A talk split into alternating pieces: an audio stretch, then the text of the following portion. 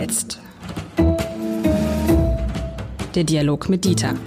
Ein Podcast von Uni Hamburg und Hamburger Abendblatt.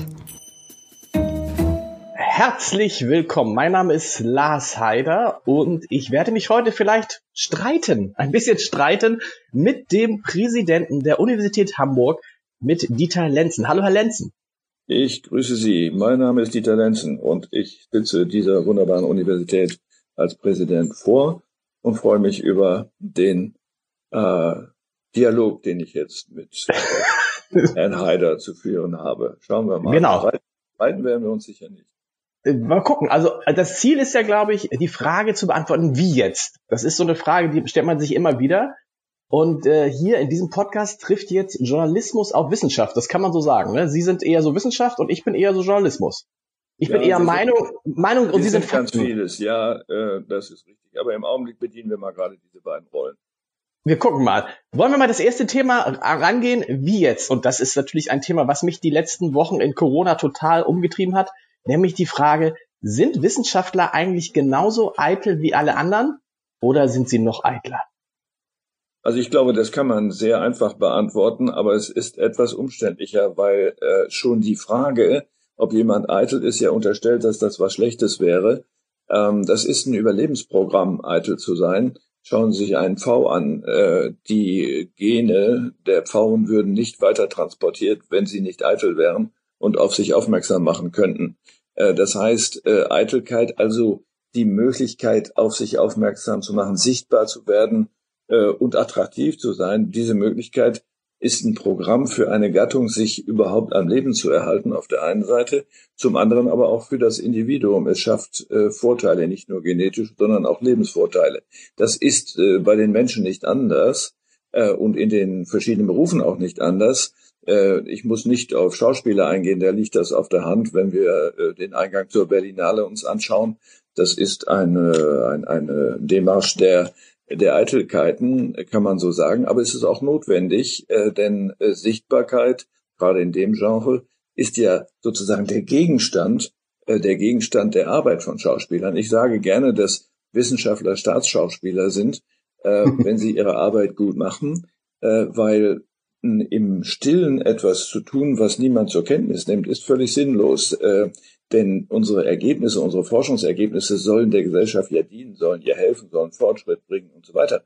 Und wenn äh, die Menschen das nicht zeigen dürfen oder können, äh, dann wäre das schwierig. Wir haben Gott sei Dank, anders als im 19. Jahrhundert, wo man eher im Stillen gearbeitet hat und nur für die Wissenschaft geschrieben hat, wir haben Gott sei Dank inzwischen Medien, die das transportieren. Ähm, wichtig ist jetzt natürlich, wie man mit diesen Medien umgeht und was man dort sagt. Da gibt es allerdings unterschiedliche Qualitäten, auch äh, sozusagen in der Reichweite dessen, was man sich traut zu sagen. Und an der Stelle muss man, glaube ich, diskutieren, äh, was die Rolle von Wissenschaft etwa im Verhältnis zur Politik dann ist. Das, das ist ein guter Übergang, weil die Frage ist natürlich jetzt, hat dann Christian Drosten alles richtig gemacht? Der berühmte Virologe, inzwischen berühmte Virologe der Berliner Charité, indem er zu Beginn der Corona-Krise sich gleich mal einen eigenen Podcast geschnappt hat, den gemacht hat mit dem NDR und dann quasi erstmal täglich seine, äh, seine wissenschaftlichen Erkenntnisse zur Verfügung gestellt hat, darüber gesprochen hat und durch diesen Podcast dann zu einem Star geworden ist. Also äh, äh, es, es, es gibt drei Wissenschaftler, die auf dem Cover des Spiegel waren. Der eine war ähm, Albert Einstein, der zweite war Stephen Hawking und der dritte ist Christian Drosten.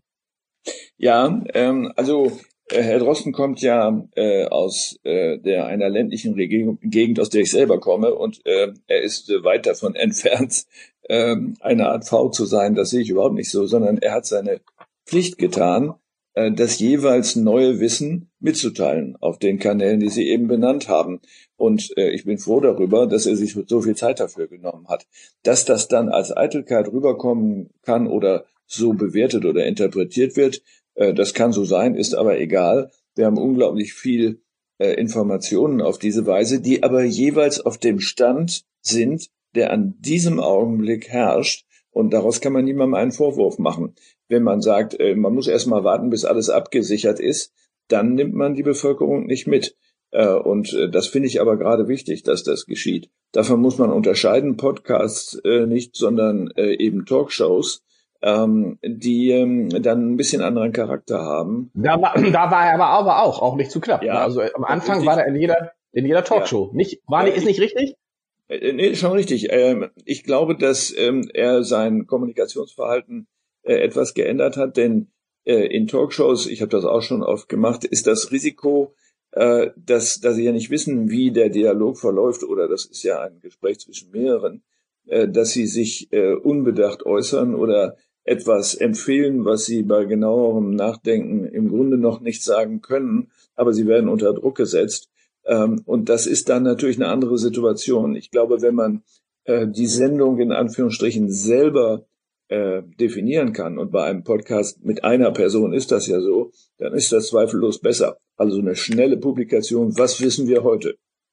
Wir haben das ja auch in anderen Feldern. Denken Sie mal an die Klimaforschung, wie viel verschiedene ähm, Positionen es in den letzten 10, 15 Jahren gegeben hat über äh, globale Erwärmung, dann globaler Klimawandel, dann äh, schneller Wechsel von Extremwetterlagen. Äh, das sind immer neue Erkenntnisse und mancher sagt, ich höre da überhaupt nicht mehr hin, die wissen ja auch nicht was. Das ist falsch. Dazu müssen wir, dazu müssen wir nochmal, da machen wir noch mal eine extra Folge zu. Das würde mich auch interessieren, diese, die, was ich jetzt gelernt habe in der Corona-Krise und auch sonst. Der Wissenschaftler erzählt uns halt einen Stand und sagt im Zweifel ein halbes Jahr später, stimmt gar nicht. Aber lassen Sie jetzt auf die Eitelkeit zurückkommen. Welche Rolle spielt es jetzt gerade bei den Virologen, dass die ja bisher Menschen sind, wie viele Wissenschaftler, die normalerweise im Verborgenen äh, wirken? Also die Virologen, äh, wenn man böse ist, sind dann irgendwo in irgendwelchen Laboren bisher gewesen. Und jetzt kommt die große Chance, ins Rampenlicht zu kommen. Ist das dann nicht ein riesiger Reiz für jeden Wissenschaftler zu sagen, jetzt werde ich endlich so berühmt, wie ich dachte, äh, wie, wie ich gehöre? Selbst wenn das das Motiv wäre, wäre es auch nicht illegitim. Denn schauen Sie sich äh, an, wie Wissenschaft äh, überhaupt sichtbar wird. Äh, bei Schauspielern ist das ganz einfach. Deren Beruf ist sichtbar zu werden. Äh, Wissenschaft lebt normalerweise davon, äh, dass die Qualität innerhalb des Wissenschaftssystems, die Qualität dessen, was man tut, sichtbar wird. Ähm, das genügt aber nicht mehr, sondern äh, die Erwartung gegenüber der Wissenschaft hat sich stark geändert. Das heißt, die Leute, die das bezahlen, die Steuerzahler, wollen hören, was macht ihr damit und was habt ihr herausgefunden. Das ist völlig in Ordnung. Und insofern muss man darauf reagieren. Das als Eitelkeit auszudeuten, halte ich für falsch. Dass es darunter äh, den einen oder anderen geben mag, der ein sekundäres Motiv hat und sagt, oder oh, super, äh, meine Freunde sehen mich alle im Fernsehen. Äh, das kann so sein, aber das sind menschliche Schwächen, die mit dem eigentlichen Kern des Systems Wissenschaft nichts zu tun haben. Nun, man wird es ja gesehen, am Beispielhaft, am, am, am Beispiel der Corona, dann kam der eine Virologe, Christian Drosten, wurde bekannt, bekannt, bekannt und plötzlich schossen an allen Ecken auch andere Virologen. Also man hat ja zwischendurch gedacht, es gibt nur diesen einen Virologen, aber nein, es gibt mehr und dann gab es so eine Art Dreikampf zwischen äh, Herrn Drosten, Herrn Kekule und Herrn Streeck. Ist das äh, aber auch für Wissenschaftler eine neue Situation, dass man sich dann quasi vor laufenden Kameras misst und äh, seine Einschätzung zum Besten gibt? Das ist richtig. Die Versuchung ist natürlich groß, äh, in so einer Situation Meinungen äh, zu artikulieren, die sich von denen anderer unterscheiden. Äh, das ist aber ein Stück weit auch generiert durch die Medien selber. Man will ja nicht jeden Abend denselben Virologen sehen und in dieser Fülle von Talkshows äh, wäre das auch gar nicht zu bewältigen. Also die Redaktionen gehen ran und gucken, gibt's nicht noch andere? Die Universitäten selber bieten auch andere an, sagen wir haben hier auch zwei, drei. Und auf diese Weise schälen sich dann äh, Personen heraus, die man auch vielleicht vor eine Kamera setzen kann, die auch flüssig sprechen können und so weiter. Und dann ist für eine Redaktion das eigentlich ziemlich egal, was die da sagen. Hauptsache, es ist das Gegenteil von dem, was andere sagen, damit eine, ein Streit äh, inszeniert wird. Weil Medien, Sie haben das ja eben am Anfang selber gesagt, leben natürlich ein Stück weit von Streit. Ich halte das für eine Unkultur, sondern wir müssen aus dem agonalen Denken heraus, sondern wir müssen gucken, dass wir sehen, äh, wo können wir gemeinsam Probleme lösen. Aber das ist ein anderes Thema. Mit anderen Worten, zum Teil sind diese Widersprüche natürlich auch mediale Produkte. Gerade gestern Abend äh, konnten wir bei Markus Lanz äh, Herrn Streeck wiedersehen. Und Herr Lanz versucht die ganze Zeit, ihn dazu zu bringen, unbedachte Äußerungen zu machen äh, gegen den Mainstream, der sich inzwischen rausgebildet hat. Und er hat sehr vorsichtig reagiert. Es weicht an einigen Stellen ab. Aber wenn man genau hinhört, dann ist das mitnichten so, dass Herr Streeck sagt, alles, was andere gesagt haben, ist Blödsinn, ich weiß es besser, sondern er macht kleine Nuancen und Wissenschaft muss nun mal genau sein. Das mit dem Streit habe ich ja nur am Anfang gesagt, um die, die, in der ersten Folge die Leute bei der Stange zu halten. Ich werde bei den nächsten Folgen natürlich von einem Dialog sprechen und davon, dass man viel lernen kann, was ich auch gerade tue. Ist es Zufall, dass äh, in, die, in der Corona-Krise die Wissenschaftler, die man gesehen hat, die im Rampenlicht stehen, fast alles Männer sind? Ja, diese Debatte hat es ja auch schon gegeben. Ähm, das äh, weiß ich nicht. Das müssten die Medien selber beantworten können, weil sie haben ja gesucht nach Experten. Äh, wir zum Beispiel, unsere Universität hat ja einen Expertendienst. Jeder, jede, ganz unabhängig vom Geschlecht natürlich, die neu berufen werden, Professoren und Professorinnen, befinden sich in diesem Expertendienst. Das heißt, wenn Sie hergehen und Sie suchen jemanden, der sich auf Vulkane auskennt, äh, dann finden Sie da etwas. Und ob das ein Mann oder eine Frau ist, ist für uns völlig unerheblich. Wir haben wahrscheinlich nur einen, der Vulkane kann. Mit anderen Worten, dann ist das diese Person. Äh, natürlich gibt es auch äh, Frauen, die äh, Virenforschung machen, äh, aus Braunschweig, die Kollegin ja auch. Aber es kann ja, sein, in dass Hamburg, die Zahlen, in, in Hamburg, in Hamburg haben, haben wir oh, Marilyn, Marilyn Otto, ja. äh, Ado, Marilyn Otto, Marilyn ja. Ado. Und da kann ich Ihnen aus ja. meiner Erfahrung was erzählen. Die haben mich gefragt, für Ado, können wir ein Interview machen? Sie sagt, ja, ich mache jetzt mal ein Interview. Aber danach mache ich erstmal zwei Wochen gar nichts, weil ich muss ja auch ein bisschen forschen und arbeiten. Und da habe ich gedacht, wow, das finde ich eine tolle Einstellung. Das hat man von einigen der männlichen Virologen nicht gehört. Da hat man das Gefühl, ja, habe ich immer mich die Frage gestellt, wann haben die eigentlich wissenschaftlich gearbeitet? Weil die haben ja eigentlich nur noch Interviews gegeben. Zwei, drei. Ja, ja, das weiß ich nicht, ob das so ist, aber Sie dürfen sich die Arbeit ja nicht so vorstellen, äh, dass äh, ein Klinikleiter oder ein Laborleiter hergeht und da selber in den Tinkturen rührt, sondern so ein Labor funktioniert ja mit einer ganzen Fülle von Mitarbeitern, die serielle Untersuchungen machen. derjenige, der das leitet, leitet an, was als nächstes probiert werden muss und dann wartet man zwei, drei Tage, bis man ein Ergebnis hat und dann kommt der nächste Schritt. Also insofern ist der Typus der Arbeit für das Leitungspersonal natürlich ein anderer äh, als für die, die äh, sozusagen, wenn sie wollen, die Kernearbeit machen und dann tatsächlich mit den Objekten umgehen müssen. Sie haben es eben, Sie haben es gerade selber angesprochen. Das eine ist, wie gut man als Wissenschaftler ist, das andere ist, wie gut man das, was man rausfindet, präsentiert. Der NDR hat äh, Christian Drosten auch deshalb ausgewählt, weil er, weil er jemandem vom NDR aufgefallen ist, weil er so gut sprechen kann, weil er so, so gut die Dinge erklären kann. Ist das nicht gefährlich, dass im Zweifel dann Wissenschaftler, in diesem Fall war es offensichtlich nicht so, aber sonst, dass Wissenschaftler ins Rampenlicht drücken können, nicht weil sie die besten Wissenschaftler sind, sondern weil sie sich einfach am besten verkaufen können? Äh, das Risiko könnte man grundsätzlich so sehen. Ähm, die deutsche Wissenschaftskultur war immer sehr zurückhaltend eigentlich in Bezug auf Öffentlichkeit. Äh, die äh, US-amerikanische oder auch äh, die anglophone Welt ist da ganz anders. Das heißt, die Top-Wissenschaftler äh, werden auch daran gemessen, ob sie in der Lage sind, das Lehrbuch zu schreiben für ihr Gebiet, in dem sie in der Lage sind, das so zu erklären, dass das wirklich jeder versteht und nachvollziehen kann. Also mit anderen Worten, zur Beschreibung eines Top-Wissenschaftlers gehört eigentlich international diese Fähigkeit dazu. Bei uns ist das vielleicht immer ein bisschen zu kurz gekommen und wir holen das jetzt nach und schaffen ein neues Gebiet Wissenschaftskommunikation, gibt inzwischen auch sogar Studiengänge dafür, äh, um das zu professionalisieren. Hm, professionalisieren ist ein gutes Stichwort. Dann gab es ja zwischendrin die Situation, dass Herr, Herr Streeck, der Virologe von der Universität Bonn, eine neue Studie vorgelegt hat, äh, die wurde dann, das haben wir ja alle auch erst gelernt, dann irgendwie zwischenzeitlich vorgestellt, obwohl es noch kein Preprint gab, oder das können Sie gleich noch was erklären. Und zwei oder drei Stunden nachdem Herr Streeck diese Studie vorgestellt hat, hat Christian Drosten gesagt, das ist nix. Und damit war das quasi erledigt. Und seitdem haftet dieser Studie immer das Wort äh, umstritten an. Also es ist die umstrittene Heinsberg-Studie und der Streeck ist damit auch umstritten. Macht man sowas in der, in der Öffentlichkeit, dass ein Wissenschaftler dem anderen bestätigt, dass eigentlich seine Studie nichts ist? Also was heißt, es haftet an, es wird angeheftet, aber dann wiederum von dem medialen Genre gesagt, wir wissen nicht genau, also sagen wir mal umstritten. Äh, als umstrittene Person bezeichnet zu werden, ist ja fast sowas wie eine Liquidation.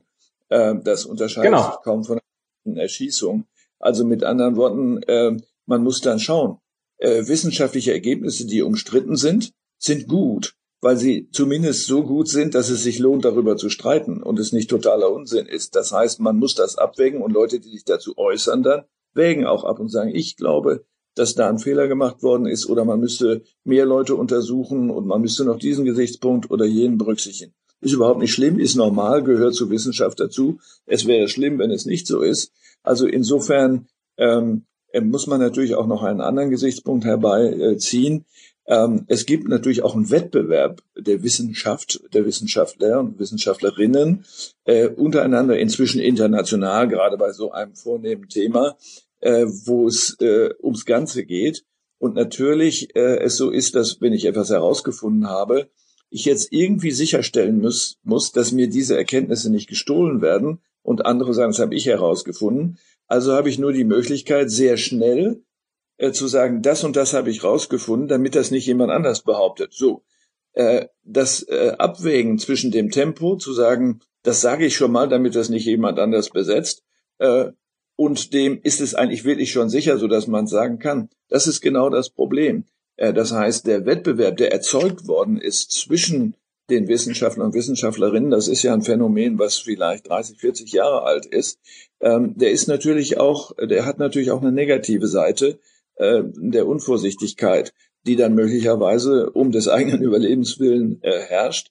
Normalerweise gibt es ja Qualitätssicherungsverfahren innerhalb des Wissenschaftssystems, also nicht in der Veröffentlichung jetzt in, in Tageszeitungen oder so, ähm, äh, Qualitätssicherungssysteme, dass Untersuchungen redupliziert werden müssen. Das heißt, ein Ergebnis äh, wird nicht als Ergebnis verkündet, sondern wird das gleiche nochmal untersucht, damit man sagen kann, und durch andere nach Möglichkeit, hm, das scheint sich tatsächlich zu bewähren. Das kann man in dieser Corona-Geschichte nicht machen, weil wir alle unter Zeitdruck stehen.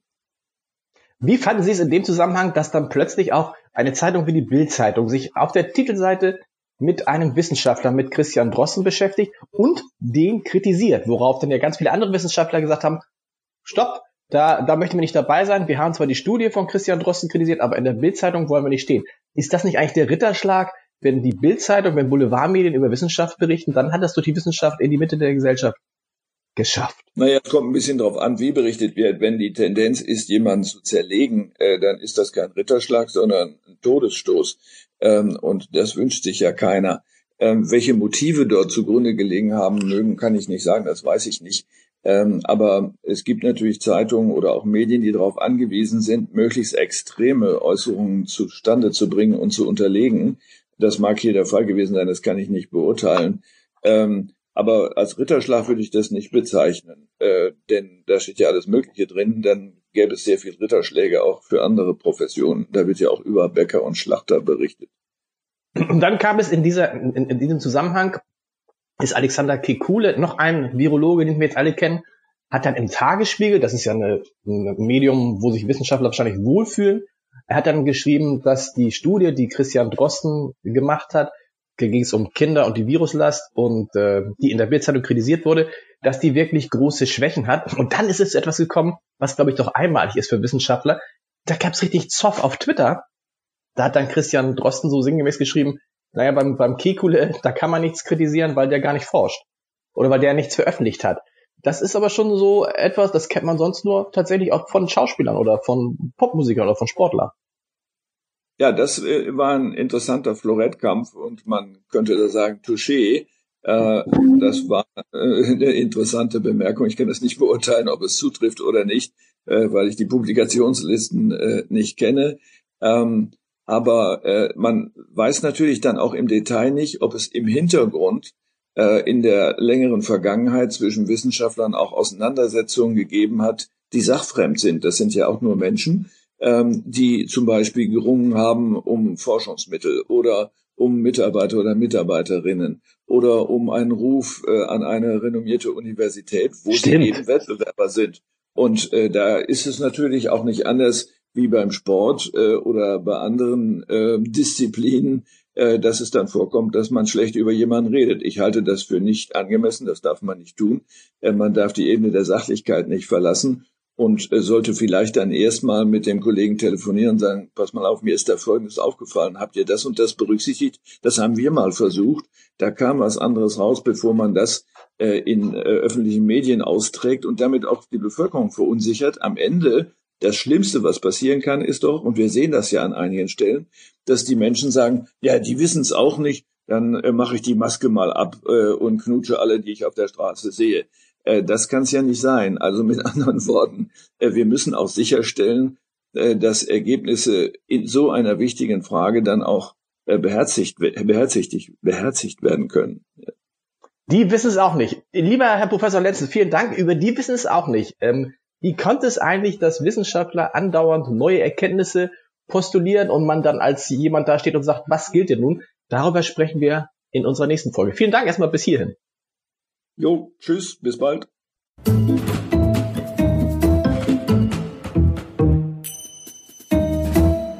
Weitere Podcasts vom Hamburger Abendblatt finden Sie auf abendblatt.de slash podcast.